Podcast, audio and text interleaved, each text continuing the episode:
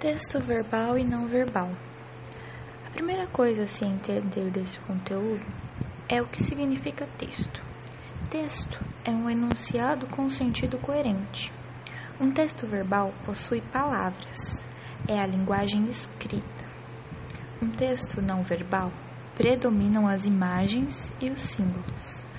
Quando se associam textos verbais e não verbais, é essencial perceber como se dá tal associação de um com o outro.